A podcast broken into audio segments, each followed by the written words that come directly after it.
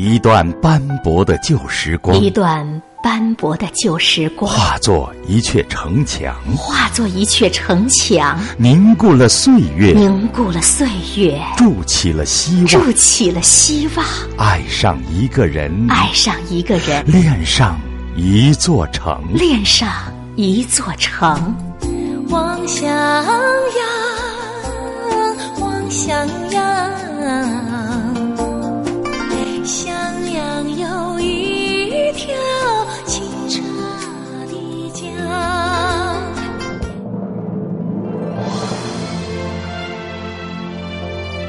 行色匆匆的每个人，来来往往的每辆车，描述着这座城市的表情。城市表情。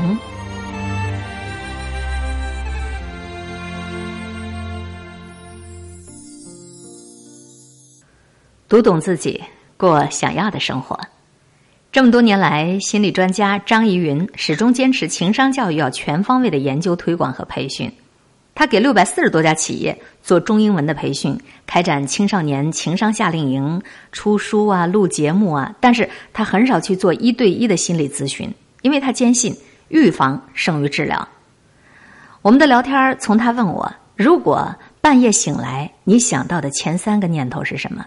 从这个问题开始，我说我很少半夜醒来，于是他就给我解读。他说，一个人在半夜醒来的状态其实是最放松的，也最能够反映当下潜意识的状态。如果是想到我在哪里，现在是几点钟这些问题，说明这个人活在当下其实是幸福的。而如果在半夜醒来担心的是明儿的工作怎么办，或者是后悔昨天的股票又亏了多少钱，那就说明你最近的压力比较大，你的幸福指数有待提升。什么样的女人是最幸福的女人？这是作为心理专家张怡云被问到的最多的问题。她的回答就是：作为一个女人，她清楚的知道自己要什么，并且在努力的自我实现，又懂得兼顾家庭和工作平衡。那这样的女人最幸福。电话那头声音优雅的张怡云补充着说：“说如果一个女人在自己最重要的几年当中投资的是一个男人，那么之后的几十年，这个女人将不断的要求。”这个男人不要离开自己，可一个女人如果投资的是自己，那么在剩下的几十年，她会很顺利的收获真正属于她自己的爱情。只有当自己处于一个最好的状态，才会有一个最好的人来爱你。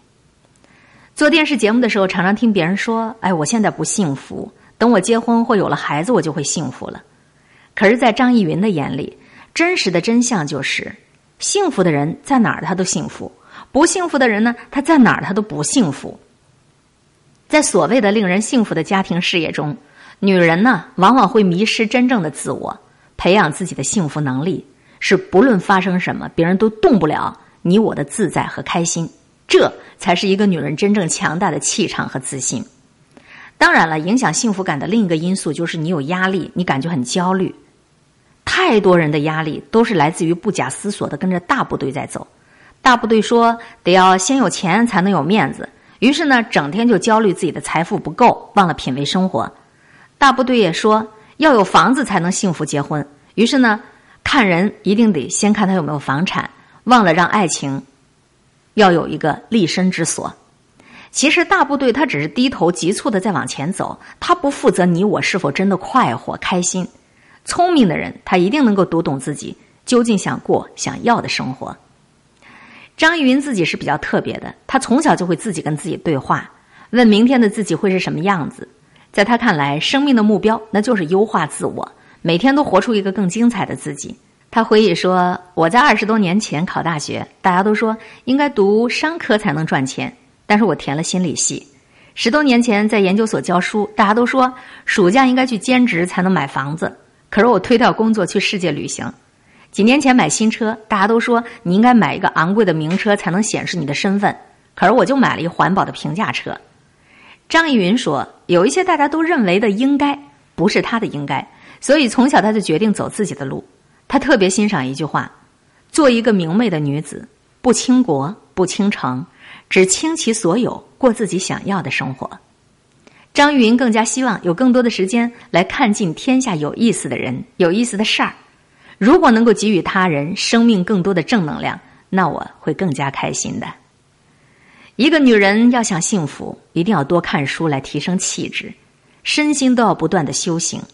幸福的女性呢，都有几个特点：第一就是理解对方，不改变对方；第二就是不要求被幸福，而是主动的幸福。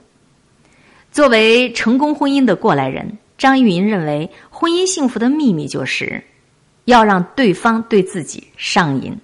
幸福的夫妻关系应该是对彼此互相上瘾，不是互相上锁。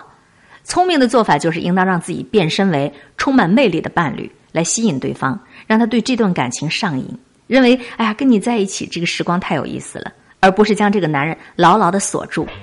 以上我们分享到的是心理专家张逸云他的一个专访，读懂自己，过自己想要的生活。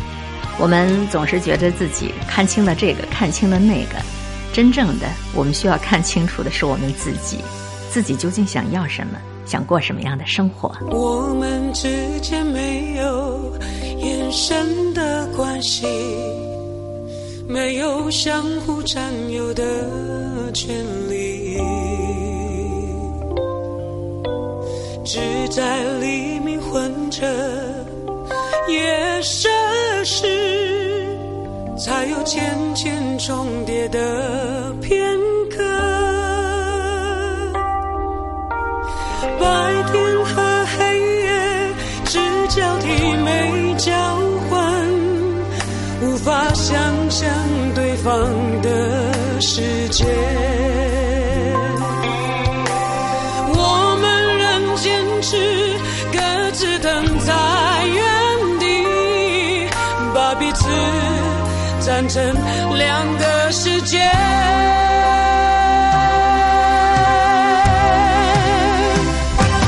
你永远不懂我伤悲，像白天不懂夜的黑，像永恒燃烧。